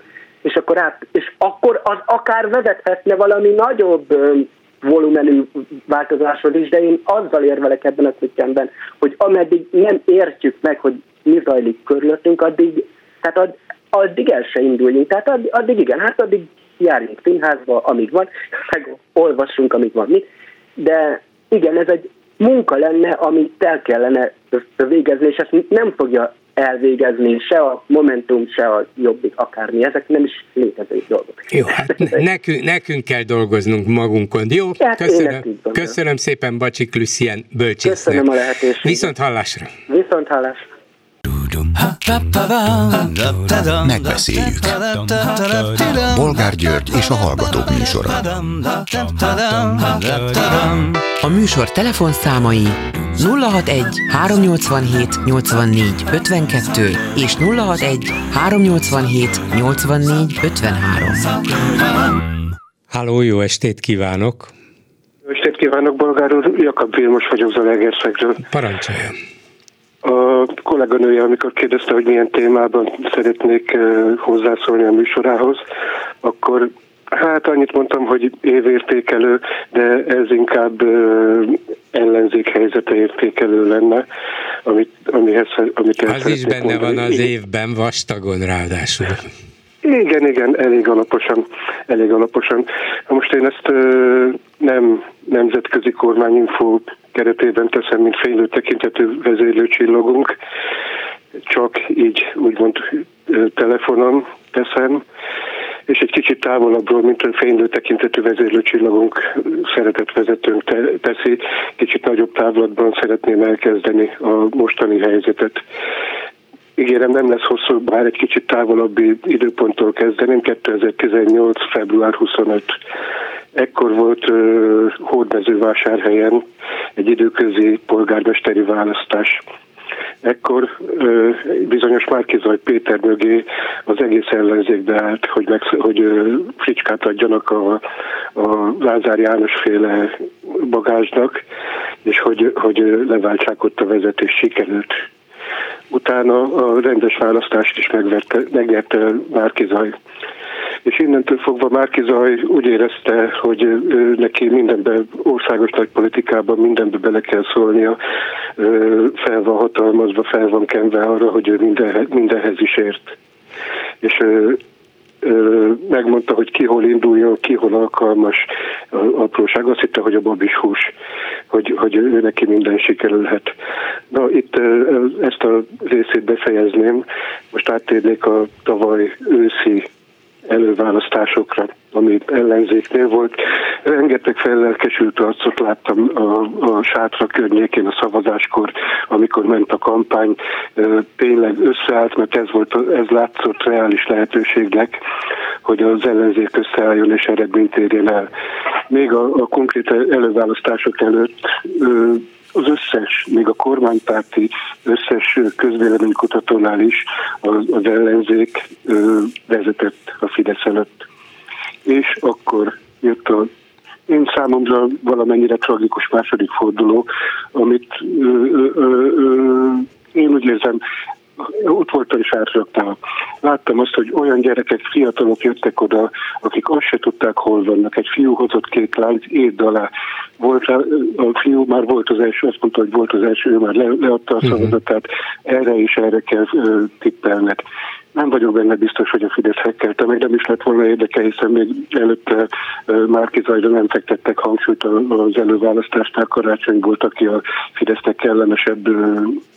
Hát vagy, vagy Dobrev, ugye Dobrev is kellemes lehetett volna Gyurcsány miatt, szóval igen, igen, igen, igen, én igen, is igen, úgy igen, gondolom, hogy a Fidesznek nem, nem lehetett feltétlenül célja Márki-Zay megválasztása. Így van, így van. Tehát a Dobrev az adott volt az első forduló alapján, hogy, hogy messze vezeti az egészet. És olyan minden, az összes párttól, ismerőseink körében, akiket hallgattam, azt mondták, hogy, hogy Dobrev amilyen okosan jól adja elő magát, akik ellenzékiek voltak, mind rá szavaztak volna, és nem vagyok benne biztos, hogy a, a, a, a a Fidesz hekkelte meg a második fordulót, meg volt hekkelve, mert láttam, személyesen láttam, ott voltam uh-huh. a sátornál szavazatgyűjtőként, meg egyáltalán kimentem. Na de akkor kire tippel, hogyha valaki meghekkelte, akkor ki lehetett az? Kinek lehetett érdeke? Hogy... Hát ez... Ezt mindenkinek a fantáziájára bízom, hogy ilyen felvezetés után, amit én eladtam, kire tippelek, hogy ki hekkelte meg. Ö, nem szeretnék. Egy, egyáltalán kinek, kinek volt ereje, vagy lett volna ereje az ellenzéki oldalról meghekkelni hát. Ezt? Hogyha azt veszük, hogy amiért most ö, ö, ostorozza a kormánypárti sajtó az ellenzéket, és ö, ami szóhasználatot használnak, hogy guruló dollárok, meg mit tudom én, ami pénz jött ö, elvileg, akkor onnantól fogva el lehet képzelni, hogy, hogy kinek lett volna ereje és, és lehetősége hozzá, hogy ezt meghekkelje. De ha most ön is arra céloz, hogy Soros, hát azért ha Soros... Nem Soros, igen. nem Soros, én Márki-Zayra céloztam, akkor ja, hát, ja, hogy Márki, Már... na de Márki-Zaynak hogy lett volna, hát, de az nem is meghekkelés, hanem akkor ő maga mondjuk szervezte a saját kampányát, és megpróbálta magát bejuttatni, persze. Elsőnek, ez, ez mondjuk magától értetődő, nyilván mindenki küzdött azért, hogy ő legyen az ellenzéki miniszterelnök jelölt, csak mennyi, mennyire hát neki volt a legkevesebb ereje hozzá, nem? Nem értem, hogy neki volt a legkevesebb ereje, szervezete hozzá, hát a dé ká-nak, de még az em es zé pé párbeszédnek is, Karácsonynak nem, is nem, több nem, lett volna, nem? nem? Márki-Zaynak, Márki-Zaynak ott vannak a Kossuth körök, ott van a Mindenki Magyarországon mozgalom, ami elég uh-huh. elterjedt uh, országosan, tehát uh, azon keresztül lehet, és uh, itt az anyagi lehetőségek megvoltak neki ahhoz, hogy, hogy rásegítsen ebbe, ebbe, és uh, ez már elég nemtelen volt. No, mindegy, lezajlott ez, de és meg lehet nézni, hogy amikor a, a második forduló lezajlott, az ellenzéknek a támogatottsága a közvéleménykutatóknál rohamosan esett vissza. Rettenetesen rohamosan esett vissza az ellenzéknek a támogatottsága. És akkor megértük az áprilisi választásokat sajnos ilyen eredménnyel. és akkor az első betelefonáló mondta, hogy léthagyjuk azt, hogy a sajtószabadság idáig jusson, és hogy az ellenzék idáig jusson, és most kapcsolódnék egy tegnapi műsorra, ami az ön műsora után következett, ahol Hardi Mihálynak a vendége Lengyel László volt. És Lengyel László azt volt képes mondani, hogy, hogy az ellenzéktől nem volt, aki kiálljon, és azt mondja, hogy ezért és ezért van infláció, hogy az ellenzéktől nem volt senki, aki kiálljon, és azt mondja, hogy ezért és ezért rossz a pandémia kezelése, és minden egyes témában, hogy az ellenzéknek nem volt, aki megszólaljon, ez elnézést hazugság. hazugság, mert folyamatosan az ellenzék folyamatosan mondta, és az maga lehetőségeivel e, nyilvánosságra hozta azt, hogy, hogy miért nem jó ez a rendszer, miért kell ezt leváltani. És az utolsó évként... Hát mondjuk inkább tévedés volt, vagy, vagy arra gondolt Lengyel, hogy nem volt egy elég markáns arc, aki ezeket a legfontosabb kérdéseket így vezette volna elő. Márki-Zay megtehette volna, mint miniszterelnök jelölt, de ő nagyjából arra építette a kampányát, hogy az évezred, az elmúlt évezred legkorruptabb kormánya, és én majd, mint keresztény családapa, ide fogom vonzani a csalódott fideszes szavazókat. Na igen, ugye? Igen, igen, igen. Nem az volt, amit Lengyel elvárt volna, hanem egy más irány. Igen, igen, de mondjuk, hogyha Márki-Zaynál tartunk, akkor én voltam egy pár kampányfellépésén Márki-Zaynak, és belemart a baloldalba. Eredendően nagyrészt, nagyrészt baloldali összefogás volt ez az egész előválasztás, amiben bekérezkedett a Márki-Zay, és például Zalaegerszegen azt találta mondani, hogy mi nem vagyunk baloldaliak. Néztem, néztem mm-hmm. az arcokat, mindenki ledöbbent, és, mm. és a baloldal szitta. Utána elmentünk Lentibe. Lentiben ugyanígy a baloldalba száll. Bele. Szóval nagyon rossz. De hát ez, ez Márki-Zaynak a rossz helyzet felismerése és a rossz válaszadása volt. Valószínűleg ezért nem tudta azt a szerepet betölteni, amit sokan vártak tőle és megelőlegeztek neki. Igen, de sajnos, és azt mondtam, hogy a média felelőssége is, hogy, hogy, hogy nem, elsősorban is nem szabad ö, ilyen véleményen, vélemény lehet természetesen, és őt legyen is, legyen is. De én úgy érzem, hogy Lengyel László már például lejárt lemez ö, ezzel a, a köldöknézegetős. És elnézést, a tegnapi műsor alatt, amikor utolsó trónfként előhozták, hogy Gyurcsány, akkor a Horn Gábornak egy kósza videója jutott eszembe, amit, amit így feltettek, hogy a Gyurcsánynak az egyik beszéde alatt mit mondott a, vigyorogva a, a Horn Gábor, hogy nem Feri, azt mondták, hogy elmészte a pont, igen, pont. Igen, igen. Most a, a, a műsor kapcsán a két, két óról jutott ez nekem eszembe, hogy, hogy ö, így, így nem fogunk változást elérni. Így nem fogunk változást elérni, hogyha, hogyha ez van, hogy, hogy kinézzünk egy bűnbakot, és hogy, hogy erősítjük. De azt mondja meg, hogy akkor hogy, hogy fogunk változást elérni, mert ez a nagy kérdés. Hát a Fidesz kommunikációját ö, elsősorban úgy fogunk változást elérni, hogyha például a nagyon sokszor, én, én rendszeresen írok az üzenőfalra is, amikor az ön műsorra megy, és mindig fel vagyok azon háborodva, és szóvá teszem, hogy betelefonálok, politikusok, vagy nem politikusok, csak hangadó emberek azt mondják, hogy az ellenzék. Hát az ellenzék nem az a tíz-húsz száz politikus, aki felvállalja a véleményét, jó fizetést is kap érte, egyértelmű, de nem az az ellenzék, nem az a pártpolitikus, hanem mi szavazók vagyunk az ellenzék. És tessék, nem, nem csak osztani kell az, az ellenzéket, hanem fel kell állni a fotelből, ki kell menni az utcára, oda kell menni plakátolni, el kell menni kampányokat szervezni, és így támogatni, aktívan támogatni az ellenzéket. Így lehet változtatni, én szerintem. Igen, igen. Hát ez biztos, hogy kell hozzá. Az egyén hozzájárulása, akarata, közreműködése, szorgalma. Igen, igen. igen. Így, így van, így van. Köszönöm szépen. Jó, hát ennyit szerettem volna elmondani. De jó, boldog új évet kívánok. Hát, ha lesz. Boldog új évet a Klubrádió minden hallgatójának. Köszönjük. Viszont hallásra. Viszont hallásra. A telefonnál pedig Farkasházi Tivadar. Szervusz, Teddy. Szervusz, köszöntök mindenkit! Lehet, hogy itt csőbe húzlak, bár ez csak most jutott eszembe, hogy annyi szilveszteri kabarét csináltál életedben, hogy biztos tudsz valami vidámat mondani itt nekünk. Én itt a műsort azzal kezdtem, hogy egy ilyen szörnyű év után, mint ez az idei, lehet-e még rosszabb? Minden lehet természetesen, de szeretnék valami vidámat, valami biztatót hallani tőled. Tudsz ilyet? Hát nem értettem a Duna té vét, mert előre leadták a szilveszteri kabarét, ez nem szokás, és hat része szabdalták, és azt a címet adták neki, hogy aranybulla. Még nem láttam az utolsót, nagyon izgolok, ugye, hogy, hogy, hogy második András megint a, megint a Szentföldről magunk között szólva a zágrebi katasztrófa, katedrálist, azt a, a Szentföldi útjának a bevételéből építették, tehát most nem akarom bírálni a keresztes háborúkat, de abban reménykedem, hogy ebben a hatodik részben a, a Tiborcs is visszajön Spanyolországból, illetve már visszajött. Tavaly szeptemberben ugye kiment, mert sürgős dősen angolt, vagy olasz, olasz angolt, spanyolt kellett tanulni a családjának, de, de, de már május másodikán ott voltak, vagy tizenhatodikán is lelkesen köszöntötték a családfőt, de azért ebből látszódik, hogy ezek a visszavonulási útvonalak elő vannak készítve, ami nagyon érdekes, hogy, hogy miközben elhintették, hogy ők kitelepülnek Spanyolországba, nem úgy visszajöttek, hanem megvették a Gellért szállót, és ajánlom figyelmetbe, a, a Gellért szállóba egy csodálatos filmet forgattak, a Hannibal tanárulat, ahol Nyúl Béla majdnem belefullad a Gellért hullámfürdőjébe, a múlai méltóságosra. Azt nézze meg mindenki, mert egy nagyon jó film arra, hogy hogy lehet a tömegeket sokáig megtéveszteni.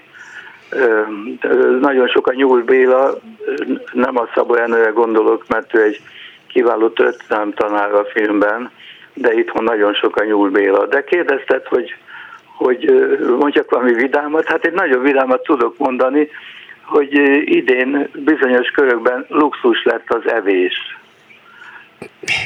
Még egy-két ilyen vidámság, és nem tudom, hova fogunk jutni. A Tiborcék nagyon vidáman hallgattak téged, biztos? Mert... Kérlek szépen, a Kellér Dezsődnek egyszer azt mondták, hogy az öregségnek van számos öröm, azt mondta, hogy ő ezt elhiszi, csak mondjanak egyet. Ezt sokan idézik. Én, én kitaláltam egy másikat, hogy az ember életnek három fázisa van. Az első, amikor mindent megehetsz, de nem veheted meg. A második, amikor mindent megvehetsz, de már nem eheted meg. És a harmadik, amikor már semmit se ehetsz meg, de nem probléma, mert úgyse tudod megvenni. Na most ez a harmadik halmaz, ez mostan nagyon meghízott. Ez most nagyon meghízott. A világ azon tíz országok között vagyunk, akik az, ahol az élelmiszer infláció határozza meg az emberek életét.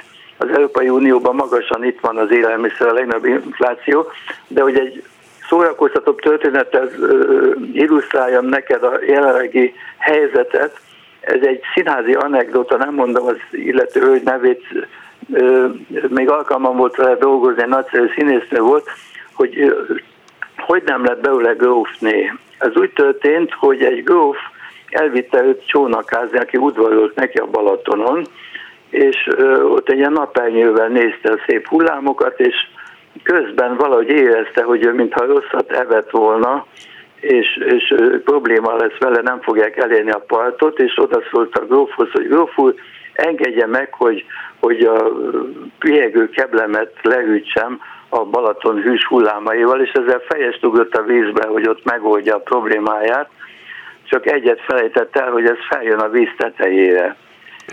És megpróbált elúszni tőle, de sehogy se sikerült, és az, ezen gondolkodok most már nagyon régóta, hogy, hogy most már tényleg bemennek a boltba, hát látják, hogy mi van, hát nem tudják megvenni.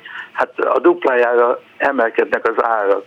Tehát meddig hiszik el a Rogán Antal kompániának, hogy ez, ami körülöttük van, ez rózsafűzér. Na, hát... most tőlem kérdezed, és én sem tudom a választ, sőt, rendszeresen kérdezem is a hallgatókat, hogy hogy létezik az, hogy ilyen brutális infláció mellett, amiben nyakig benne van az Orbán kormány, nem csak ő csinálta, de nyakig benne van, és mégiscsak itt történik az orrunk előtt, és tudják az emberek is, vagy ha tudni akarják, akkor megtudhatják, hogy a szomszéd országokban sem ilyen nagy, és mégsem zavarja őket, vagy zavarja, de úgy gondolják, hogy még mindig Orbán Viktor a legjobb válasz a mi problémáinkra.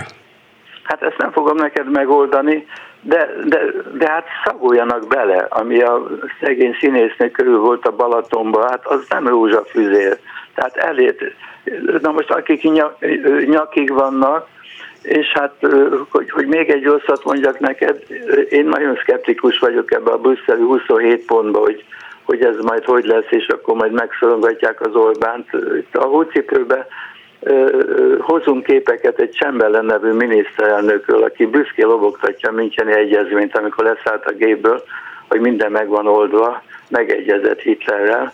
Hát nagyon szkeptikus vagyok, hogy, hogy ezt majd tudják ellenőrizni. A világ legegyszerűbb dolga lenne, hát itt volt ez a világbajnokság. Mondjanak egy olyan országot, ahol a futballmeccsek szünetében egy perc hírek címén két migráns volt, Orbán megáldja a tömegeket. Hol van ilyen? Hát, hát mit szőlöznek itt a bíróságokkal, meg mindenféle gitegylettel, meg hogy most lesz ilyen infláció ellenes, nem tudom, csoport. Hát nézzenek, nézzék meg, hogy egy futballmeccs szünetében mi zajlik ebbe az országban. Na, ha megnézik, akkor azt mondják, hogy hát mit tudunk ezzel tenni? Hát Hát nem tárgyalni kell az Orbánnal. Na de, hát micsodát. Hadat nem üzenhetnek neki, egy katonai szövetségben vagyunk, meg egy politikai szövetségben. Ha ezt nem tudják megoldani, akkor, akkor, akkor mit akarnak Kínával? Mit akarnak az oroszokkal? Hát Kínával is tárgyalni akarnak, az oroszokkal sem szeretnének háborúzni, mert a közvet, hát közvetlen konfrontációt... Hát először küldjék Brüsszelbe. Hát, hát ne selejt embereket küldjenek Brüsszelbe, akik képtelenek. Hát ott volt az a külügyi bácsi, aki elment és hülyét csinált belőle a Putyin, még a úgynevezett békeidőkben. Hát nem könnyű Putyinnal tárgyalni, akkor sem az ember az Európai Unió külügyi főképviselője, de nyilván a, ugye itt van a mégis sokáig legnagyobbra tartott nyugat-európai vezető, Angela Merkel volt német kancellár. És így utólag kiderül, hogy ő is rossz lóra tett, vagy Putyin őt is átverte. Hát akkor miért Két ne... évvel ezelőtt volt egy hócipő címlap, az volt egy Merkel kép mellé írva, hogy a magyar demokrácia legnagyobb sírásúja. Jó, ezt lehet a mi szempontunkból nézni, de lehet a nagyobb európai összefüggéseket is nézni, hogy hát azért akart egyrészt Németország és a német kormány valamiféle modus vivendit kialakítani Oroszországgal, mert van egyfajta történelmi bűntudata, hogy a nácik megtámadták a Szovjetuniót, ez az egyik. Kettő, éppen ezért különös felelősséget érez az iránt, hogy Európában fennmaradjon a béke. Három, a béke fenntartásához a legjobb eszköz, hogyha gazdaságilag próbáljuk őket magunkhoz kötni, még több gáz szállítsanak, még több energiát, mi cserébe szállítunk korszerű technológiát, mindenki boldog lesz. És nem, nem jött be. Hát ha Merkelnek nem jött be, akkor még akármilyen okos lehet az ember, valószínűleg Putyinnal nem könnyű ilyen szempontból tárgyalni, vagy sikeresen tárgyalni. Hát nézd, az előbb egy nagyon érdekes beszélgetés volt itt az ellenzékről, bennem felmerült az, hogy mi lenne, ha az ellenzék, mármint a hivatásos ellenzék bedobna a törül között, akkor nem lehetne azzal a palacsintásütővel, mint a bábszínházba a krampuszt ütögetni, akkor más kéne kitalálniuk. Tehát gyakorlatilag, amíg az előbb szó volt, és itt az előttem beszélő úr erősen bírálta Lengyel Lászlót, hát csak megerősítem, amit mondtál, hát az össze-vissza beszélő ellenzék az nem ellenzék. Hát próbálják tanulmányozni például a római légiókat, hogy hogy tudtak évszázadokig a barbárokkal szemben harcolni. Ennek az ellenzéknek nincsen hadtápja, nincsenek felderítői, nincsen előse, nincsen utóvédje, nincsen milyen reguláris felállása, mindenki össze-vissza beszél, ez olyan, mint egy színházban, mindenki Hamlet akarna lenni, és boldog-boldogtalan tolong a színpadon, azt hiszi, hogy ő Rómeó és Júlia. Ez, ez, ez, ez egy, ez egy, ez egy nonsens. Miközben azért már repedeznek bizonyos dolgok, hát illő valami olyasmit mondanom, ami eddig nem nagyon volt. Hát Matolcsi György az elmúlt tíz év bírálatával Bencsik Gábor a Magyar Televízió bírálatával, Hegedűs Zsuzsa a Tusványosi Beszéd bírálatával Isten nyugosztalja, azért már mutatott valamit, hogy, hogy, hogy mintha ott sem mennének teljesen rendben a most dolgok. Mondom neked azt, hogy Simicska Lajos az Orbán rendszer bírálatával sok mindent mutatott, sőt, nagy várakozásokat keltett, aztán mi lett vele? Ja, hogy te abban a reményben hívtál fel engem, hogy én az utolsó pillanatban itt harmincadikán fél hat után pár perccel a műsor végéig megoldom ezt a, a dolgot. Persze, hát kiben bízzak, hogyha nem hát valakiben... Én hetvenhét éves voltam a napokban, hát most olvastam el a hetvenhetedik magyar népmesét, amit az Orbánék előadtak. Hát amíg beszopjuk ezeket a meséket, addig, addig itt nem lehet semmit csinálni.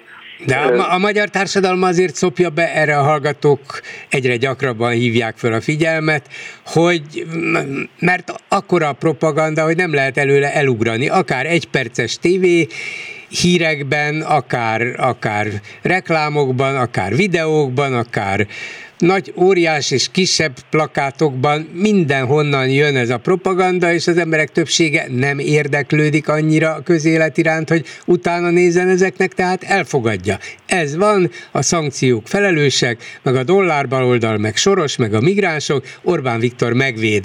Ilyen egyszerű, és nem kell többet, többet magyarázni.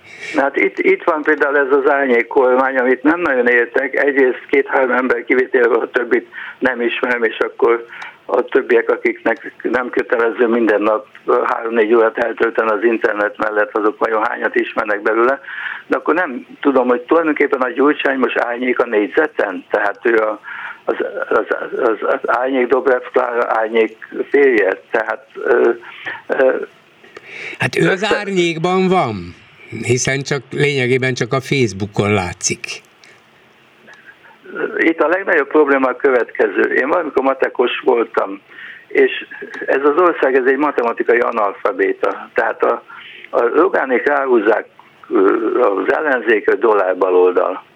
Tegyük föl, hogy egy egész hat tized milliárd forintot nem teljesen ízlésesen vettek fel. Hát ők száz hatvan milliárdot, ötszáz milliárdot költöttek a választásokra, szétszórtak egy csomó pénzt, és ettől berogyasztották a forintot, és tönkretették nem a mi életünket, hanem lassan a gyermekeink és az unokáink életét is.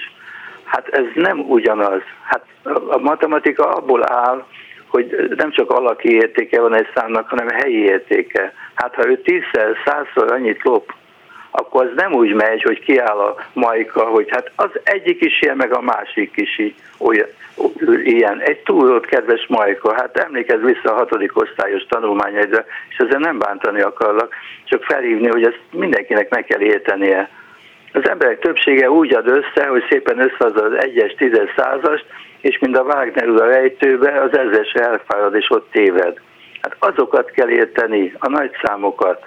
Ezek a nagy számokban iszonyat, hogy mit de ha egyszer nem értik az emberek, akkor mit lehet csinálni? És ez a realitás. Nem értik, nem is foglalkoztatja őket, és hiába mondjuk azt, hogy nem is csak arról van szó, hogy mennyit lopnak, csalnak, hazudnak, hanem ha összehasonlítjuk a kampányra költött pénzt, jó, az ellenzék kapott mondjuk egy milliárd hatszáz vagy nyolcszáz milliót, a kormány pedig közpénzből költötte ennek a tíz, húsz vagy harminc szorosát ugyanarra a célra, és azt kell mondani, hogy azt még ráadásul a magyar szabályokkal ellentétesen is tette. Az, hogy ez a külföldi támogatás, hogy egy civil szervezethez jött, hát nyilván ez is a szabály. De nem magyarázkodom. Igen. Hát még kell magyarázkodni. No, hát csak, csak annyit mondok, gyerekek, a százszorosát lopták el. De, nem, de nem, nem jut el a, a, az emberekhez, nem akarják hallani. Akkor oda megyek valakihez, és azt mondom, uram, megengedi, hogy egy kicsit csak így kedvesen megcirogassam a vállát, vagy az arcát. Igen, megengedem, jó. Most megengedi, hogy ennek a százszoros erejével? Hát, hát értsék már meg, hogy a számok nem ugyanazok, és nem lehet mindenkinek beszélni. De Teddy, akkor hogy lehet, hogy nem értik meg? Mert neked is világos, nekem is világos, a hallgatóknak is világos. Na, csak azoknak nem, nem világos, mondjál, akik mondjál a Fideszre szavaznak. Mondjál nyolc embert az árnyék kormányból. Jaj, jaj, látom, itt vizsgáztat engem évig. Dávid, mit tudom, Bodnár, Vadai, Kálmánova, és utána már Molnár Csaba, és a hatodiknál már erősen gondolkodnám. Komáromi Zoltán. Igen. Van, biztos, hogy van. Mik vannak még? Jó, de minden tiszteletem Varjú Lászlónak, de Varjú, ő, látod, ő, fogja, László. ő fogja az energetikát megoldani, illetve, hát, hát szóval, hát, hát visszatérek ez a római légió hasonlatomra. Hát ez nem lehet, hogy mit, kalandfilmekben van, hogy Rambóként mindenki rohangál össze-vissza. De hát van az a vicc, tudod, hogy, hogy kivertek minket a németek, aztán minket kivert. Mi kivertük a németeket, aztán jött az erdész, és mindenkit kivert az erdőből. Hát itt, itt, itt csupa gerilla van az ellenzéki oldalon, és mindenki össze-vissza. Három személyes pártok vezetőit, nekem nincs különösebb bajom az Ungár Péterrel, de miért érdekes, hogy ő mit mond? Hát mert ki van helyette? De ki van helyette? De száz embernek beszélt már Ungár Péter valahol? Nem tudom, de... Nem is ez a kérdés, hanem van-e olyan, mondjuk a dé ká-n és a, nyilván a dé ká-sok által e, nagy tiszteletben tartott Gyurcsány Ferencen kívül, meg Dobrev Klárán kívül, aki összetud maga köré gyűjteni több száz embert, adott esetben több ezer embert, hogy nekik beszéljen. És akkor lokkolják egymással a polgármestereket? Hát ezért nagyon na érdekes volt. Az, de az a kérdésem, hogyha ők sem, pedig nekik van a legnagyobb vonzerejük az ellenzéki oldalon, akkor ki? Akkor hogyan? Milyen szervezeti vagy egyéb formában, és kikkel az élen? De én vitatom az ellenzék létét.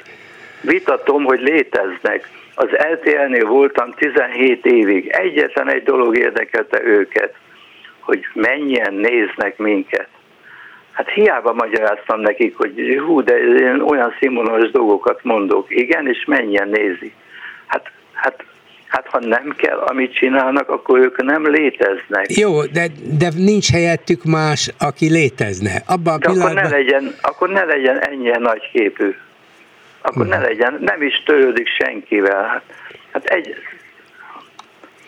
Én a következőt... Azt hittem, hogy egy... ajánlasz valamit, hogy kétezer-huszonháromban... Na jó, vár, ezt hallgatom. A következőt ajánlom. A hatvanas években, ha az embernek elege volt az aparátcsikokból, elege volt a pártitkárokból, elete volt a stupid kisvezetőkből, nagyon kevés volt közöttük, de azért akadt, akkor elment rockkoncertre. Én a jazzt már az ötvenes években megszerettem. Meg kell csinálni azokat a kisköröket, most nem mindenki jazz meg rock hallgatása, de meg kell, meg kell oldania. Olyan emberekkel legyen, akivel szívesen van, aki megérti, aki, akivel úgy érzi, hogy szabad a levegő, amikor beszélgetnek. Egyelőre csináljuk meg ezt, ezeket a kisköröket, a hócipőbe fogunk erre tenni egy, egy, egy javaslatot, mert, mert, mert, mert ezt az Orbán kérdést belátható időben nem tudjuk megoldani. Most egy, egy, egy kollégádat tettük a hócipő címlapjára, azt mondja a címlapon, hogy kétezer-huszonkettő elmúlt, hát akkor egyel kevesebb van Orbánnal hátra. És ha megfordítod a lapot, akkor azt mondja, már kétezer-huszonhárom van, akkor egyel több. Nem, nem tudom neked megoldani labzát előtt tizenöt perccel, hogy, hogy, hogy mit csinál az ellenzék jövőre. Teremtse meg a maga szabadságát mindenki a környezetében. Előbb-utóbb, hogyha kialakulnak azok az emberek, ahogy a rockzenében is felfigyeltünk, és akkor rohantunk a Scampolóra, az Illésre, az Omegára, a Sankóra, a Metróra, és, és akkor talán valami kialakul. Hát jó, rohanjunk. Az a baj, hogy most rohanhatunk, és van is, aki kimondja, azt is kimondják, hogy a király meztelen, csak nem kíváncsi rá a többség. Azt mondják, hogy hm, gyönyörű ruhája van. Hát kérlek szépen, a ruháról jut eszem, hogy most egy orosz balettos Milánóban nem engednek fellépni, mert magára tetováltatta a Putyint. Ez egy elég kellemetlen dolog, nem tudom, hogy tudod-e, hogy Napóleonnak az egyik tábornoka lett a svéd király, egy bizonyos Bernadotte marsall, ő lett a Bernadotte háznak az első királya, és állandóan magasnyakú zubonyba uralkodott, ugyanis a francia forradalomban magára tetováltatta, hogy halál a királyokra. és, és, és gúnyosan nézzünk legalább azok az emberekre, akik, akiket találkozunk, és akik azt hiszik, hogy ők az urak, és és őket az egyház mind a feudalizmusban azért teremtette, hogy életünk végéig őket bámuljuk. Akkor ne hagyjuk magunkat végletesen elszomorodni. Köszönöm szépen Farkasházi Tivadarnak. Szervusz, Teddy, boldog új évet! Nektek is, meg mindenkinek. Köszönjük. És akkor egybe telefonáló a vonalban. Jó estét kívánok! Jó estét kívánok! Üdvözlöm Bolgár úr, üdvözlöm a hallgatókat. Hát én ehhez a omniózus szóvételhez, szójáráshoz szerettem volna hozzászólni, és megragadta a figyelmemet, hogy ön, mármint Bolgár úr, azt mondta, hogy csak én lennék ilyen prűd. Jól hallottam. Nem, azt mondtam, hogy nem vagyok prűd, mert szerintem a magánéletben ezeket a szavakat, amelyeket igen, a Telex címében használtak, az emberek használják, és, és irodalomban, filmen is ennek sokszor van helye. Csak úgy gondolom, hogy egy komoly hírportálon nincs. De lehet, hogy tévedek, és azt mondja ön, hogy hát de... éppen lényeg, lényegbe vágó, és azt fejezi ki, amit akar, lehet, hogy egy kicsit sokkoló, de úgy kell nekünk, nézzük meg, olvassuk el, nézzük meg, mert ez egy videó, és akkor majd rájövünk. De hallgatom, na, mert lehet, hogy nem én, ezt akartam mondani. Persze, nem ezt akartam mondani, stimmel, tehát egyetétek azt, amit tetszett mondani, és azért mondanám azt, szóval mondjam azt, hogy én elmondom, hogy senkivel ne kell csak valamilyen más, hogy mondjam, gondolatot. Én egy jobboldali szavazó vagyok.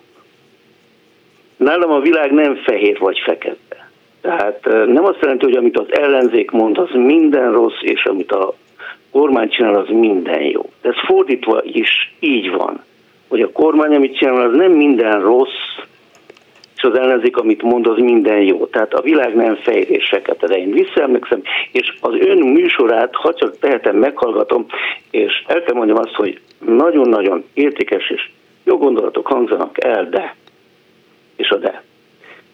Ha jól emlékszem, de nem jegyeztem meg a leányzónak a nevét, nem is akarom.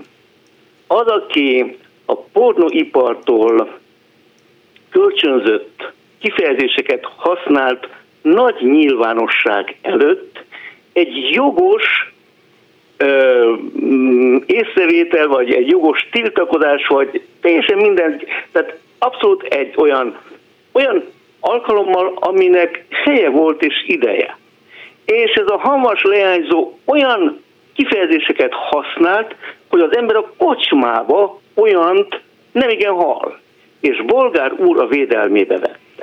Mert úgy gondoltam akkor is, de most is, így utólag is, hogy abban a helyzetben, azon körülmények között az volt a cél, és szerintem jogos cél egy fiatal gimnazista lány részéről, hogy sokkoljon, hogy fölrázzon, hogy megdöbbentsen, hogy igen, a helyzet ilyen, és akkor használja a legtrágárabb kifejezéseket. Ez sikerült is neki, sokkolt és megdöbbentett a stílusa. Hát talán a mondani, mondani valóval is, nem? Nem, nem, nem. A mondani valót kérem szépen egy úriember, az árokba is úriember, és a mosdóba is, és mindenhol úriember. Tehát egy gimnazista lánytól ilyesmit hallani, én mondom, én nem, nem járok kocsmába életemben, nem tudom, ha voltam kétszer vizet venni, mert nem volt máshol, hol vegyek vizet, meg nem. De ilyen stílust én még... Nem hallottam, nem, hogy nem hallottam, ne legyek én se álszent, de hallottam. A, a, így de van, hogy, azért de a mai világban lehet a gimnazistától. Védelmébe vette ezt a lányt, ez teljesen biztos. Mert azt most mondtam, hogy az adott ki? helyzetben, az adott körülmények között ennek volt szerepe. Ez kérdez, hozzáadott az, az üzenethez. Nincsenek, nincsenek körülmények. De, de hát hogyne, csak de, körülmények vannak. De, de hogy mondjam, de akkor döntsük el, hogy mit nézünk, hogy mit mond, vagy az, hogy ki mondja. Az is számít, hogy kimondja, persze, az angol királynőtől ilyesmi nem várható. Biztos, semmilyen nem. körülmények között, de ő neki más a szerepe, más a helye, mások a körülményei. Egy gimnazista lánynak, Bolgár. De egy gimnazista lány egy lehet, gimnazista akár, akár forradalmár is lehet, nem, nem az volt, csak mondjuk a, a szóválasztásban volt. Forradalmár, de ne legyen gusztustalan és ízléstelen. Ez forradalmár lehet? Hát, pe, mi, hogy ne lehetne, persze. Lehet, hogy sokaknak nem tetszik, és sokak ízlését ez, ez borzolja, vagy, vagy kikezdi, ezt elfogadom. És, de úgy gondolom, hogy ez védhető, nem biztos, nem. hogy én megmertem nem. volna csinálni. Hát, a, jó, jó, oké, oké. Na, és akkor ide eljutottunk egy olyan dologra, amit én nagyon-nagyon kifogásolok a Klubrádió, és kedves Bolgár úr stílusába is. Na. A két mércivel való mérés. Na, mondja. De most Most, például, például most, hogy ami, amit Farkasházi Tivadar úr, akit én is nagy uh, értékelek, de teljesen el volt keseredve, hogy azt mondja, hogy ez még nincs kivel. De kedves Bolgár, amikor olyan dolgok hangzanak el, tehát úgy szokták mondani, a másik kommunistája büdös, az, enyém, az én kommunistám meg nem büdös. Tehát ez valahogy az, és ezért az emberek azt mondják, hogy hát ha ez a stílus, és ez, ez akkor, hogy ki van velünk, ki van ellenünk, akkor, akkor inkább maradjon a Fidesz. Persze, hogy tudjuk azt, hogy, tudjuk azt hogy, hogy nem a teológián végeztek, tudjuk azt, hogy feléjük, maguk felé hajlik a kezük, de még mindig jobb, mint az, hogy most is elmondott, hogy apa férfi és az anya nő. Igen. A klasszikus társadalomban, de, mi de hát nem, nem is csak a klasszikusban, hát ez, ez így van, alap esetben ez így van, így is kell, hogy legyen. Az egy másik kérdés, hogy azokat a társadalmi fejleményeket, amelyek, amelyek kezdik elismerni, sőt valami joggal is felruházni, azokat az embereket, akik mégsem egészen így születtek, és tudunk róluk a történelmi idő kezdete óta, hogy vannak ilyen emberek, akiknek a például nemi identitása nem határozható meg pontosan, ezek az emberek szerepelhessenek úgy, hogy ne kelljen eltitkolni az igazi valójukat, vagy megváltoztathassák azt, ami látszólag úgy néz ki, de valójában más. Erről van csak szó. De ezt azzal a fajta de propagandával, el, el, el, amit a Fidesz kezel... Egyet is ért, én is Na, egyet értek. Akkor jó, hát, rendben. De, de, de, nem ez, de nem ez a kérdés, hanem az a kérdés, Bolgár úr, és én nem akartam, meg is akartam öntől kérdezni, Na. hogy például az, hogy Brüsszeltől, Brüsszelbe visszatartottak pénzt Magyarországra, és ne tessék nekem mondani, hogy nem, mert igen, az egész baloldal azért drukkolt, hogy ne kapjuk meg a pénzt. Tehát Magyarország ne kapja meg a pénzt, mert hogy el fogják lopni. Hát ez egy fikció, mert hogy el fogják lopni, ezt nem tudhatjuk előre, és Brüsszel se tudja, és hogy, hogy lopják el azt, amit még ide se adtak. Hát mert hát, ebből aztán... van tapasztalatunk, ugye, az elmúlt akkor, években. Akkor, akkor meg megvannak, Bolgár úr, akkor meg megvannak rá a módszerek, és megvannak rá az eljárás. Igen, barátaim, elloptátok? No, lássuk csak akkor, mit loptatok el, és akkor nem... A... De mégis csak úgy tudom, hogy egy adott időben a dobogos helyen volt a négyes metrónak a, a, a, a költségvetése, amikor nem Fidesz kormány volt, és nem jobboldali vezetés volt Budapestnek. A második helyen volt az Unióba a korrupció és a, a csalás, szintén a budapesti négyes metró. Akkor a, gyúl, a, a miniszterelnök más volt, és a polgármester is más volt. Ellopták. Ezt, ez a két ezt még a, ezt még a ember, csalás de, elleni, de, is, de, is, de ezt még az unió elleni csalás elleni hivatal, vagy az uniós csalás elleni hivatal sem mondta, csak azt, hogy ezek nem voltak átláthatóak, és voltak nem, olyan... Nem, fa- nem, nem, nem. De, hát a, de, de, vizsgálódott de, de. mindenki, hogy nem voltak átláthatóak. Tehát ez, ez, ez nagyon-nagyon pongyolán fogott. A, az, uniós, az uniós hivatal úgy fogalmazott az esetek többségében, hogy összeférhetetlenség volt bizonyos szereplők és döntéshozók között. Ebből lehet, hogy az következett volna, hogy itt bizony loptak is. A Hol magyar miért, miért ügyészség vizsgálta. Miért került, a, miért került négyszer annyiba? De ezt a... Hát azért, mert nézze meg, hogy mibe kerül a budapesti atlétikai stadion, amit két éve építenek, és hányszor emelkedett már a költsége, azt pedig például úgy épült, hogy Orbán Viktor kilencvennyolcban, amikor hivatalba lépett, azonnal leállította az építését, és így, így, így, így hízott föl egyre nagyobbra. Ez az egyébként is sokkal hosszabb építési, építési beruházás. De nem ez a lényeg, hanem az, hogy Ezt a négyes metró ügyet a magyar ügyészség, a legfőbb ügyészség vizsgálta, és tulajdonképpen jelentéktelen, névtelen szereplőket talált, és tudtommal még el se ítélték őket. Lehet, hogy azért, mert az ügyészség rosszul dolgozik, az is lehet, hogy olyan összefüggések vannak itt, amikre jobb, ha rá se kérdezünk, nem tudom. De önmagában azt mondani, hogy na hát ellopták a négyes metróra szánt pénzt, azért lett olyan sok, ez így biztos nem igaz. Na, Bolgár, még egy dolgot eszembe kell megengedni, és továbbra is fogom hallgatni a Klubrádiót, ja, és mondjam. Minden, ami pozitív, ami elhangzik a Klubrádióban, értékelem és elfogadom. A negatívumokat nem. Akkor, akkor, akkor kérdezem még azt, hogy a, ami miatt Brüsszel visszatartotta a pénzt Magyarországtól, ezt tényleg nem tudom. De nem, de nem Brüsszel, tegyük ezt is tisztába. Igen. A huszonhat másik tagállam. Hát mégiscsak a parlament az nem huszonhat másik nem, tagállam. Nem, a, parlament, a, parlament... a parlamentnek itt nincs döntési joga. Okay. Az Európai Bizottsági okay. javasolt valamit, és a huszonhat tagállam jóváhagyta. És a huszonhat tagállamban találtatott két ország, Lengyelország és Magyarország. A többiben mindenhol rendben volt minden. Ukrajna például egy demokratikus mintállam, Ukrajna, Ukrajna nem tagja az uniónak. A fához, nem, nem, Ukrajna az embert nem. Kikötözik a fához, lehúzzák a nadrágját. U- Ukrajna nem az Európai Unió Értem, tagja. De mégis azt mondta, azt mondta az Európai Unió bizottságának az elnöke, hogy min, demokratikus mintállam, ahol kikötik az embert a fához, és lehúzzák a nadrágját. Nem, nem, mintaállamról nem volt szó. De igen, nem, nem, mintaállamról. Látni, Bolgár, itt, itt vagyok én jobboldali, én és nagyon sokan mások, amikor azt mondjuk, hogy hát ha túl is ugyanaz van, ami itt, akkor, akkor minek, miért, miért választanám én azt, mikor, mikor ugyanaz... Na de, de miért, vol, miért a, volna a másik kérdésre? Oldalon ugyanaz, mint, mint hát, a Fidesz oldalon? Bolgár, nem ugyanaz Nem van. Akarok belemenni, mert úgy, úgy se fogunk egyetérteni, de nem akarok belemenni, de azt kérdezzem meg, hogy ehhez most nem a, nem a bizottság tartotta vissza, hanem a huszonhat vagy a huszonhét Igen. tagállam. Erre ez a, a brüsszeli legislációban ez, erre, erre van paragrafus írva, hogyha el fogják lopni a pénzt, akkor nem adjuk oda. Nem, arra van paragrafus, hogy a, az uniós támogatásokat átlátható módon kell felhasználni.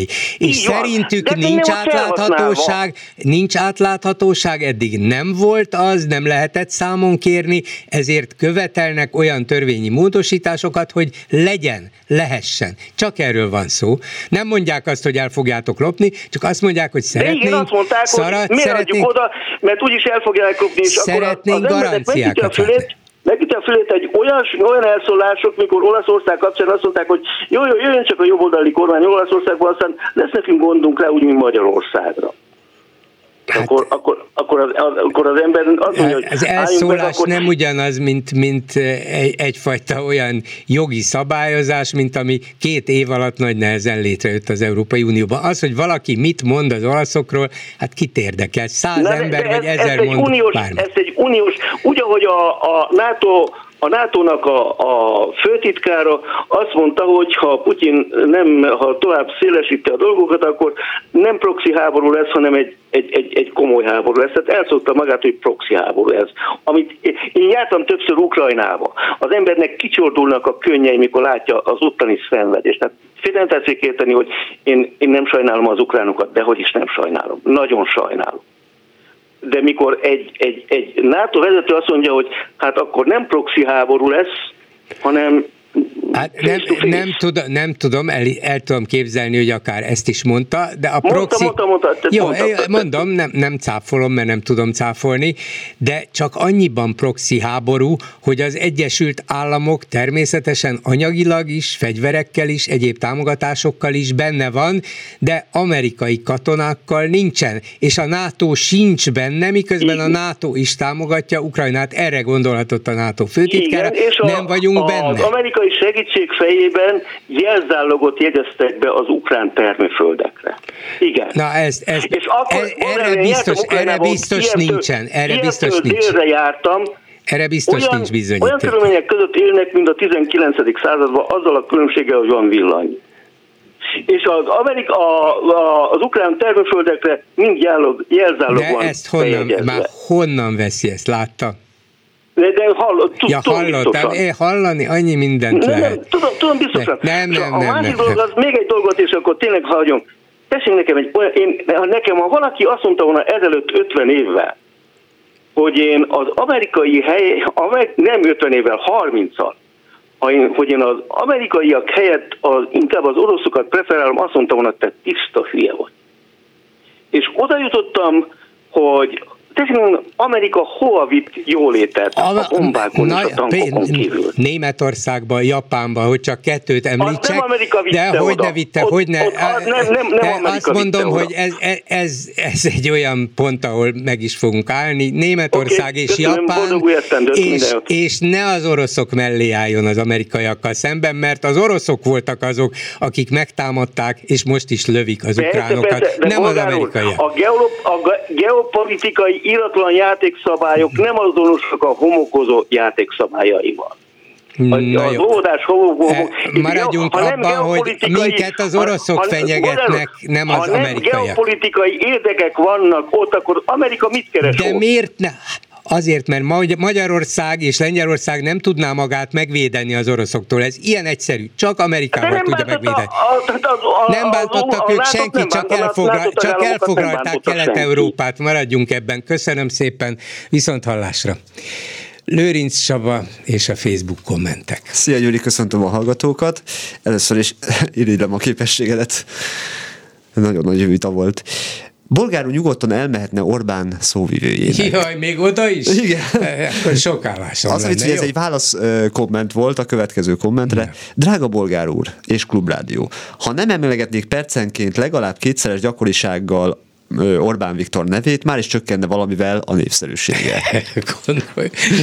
Ó, hát ezek mi járulunk hozzá. Remélem, hogy a Fidesz meghálálja. Én erre csak annyit tudok mondani, hogy hát ugye általában egy probléma meg tud attól szűnni, hogy nem veszünk róla tudomást. Ez, ez, ez teljesen logikus. Nem csak két millió agymosott ember a probléma, a választási törvény tőlük független, és jó szántukból nem fogják megváltoztatni. Ez, ez végül is egy objektív észrevétel. Igen. Matolcsi levál, leváltható alkalmatlanság címén. Bármikor leválthatják. Jöhet Kósa Lajos. Érdekes lenne. Újabb komment, és ez nagyon tetszett. Csak még nem szerezte meg a diplomáját a közgázon. Hát figyelj, ami késik nem múlik. Megfelelő ajánlat, mert mindent sikerül. Jobban élünk, mint négy év múlva. Ma ez a krédó. A Telex évértékelői zseniálisak. Még akkor is, ha a finom lelkőeknek nem tetszik a szóhasználat. Én úgy gondolom, hogy bizonyos kötelmeket akkor is be kell tartani, de hát ez, ez egy másik dolog.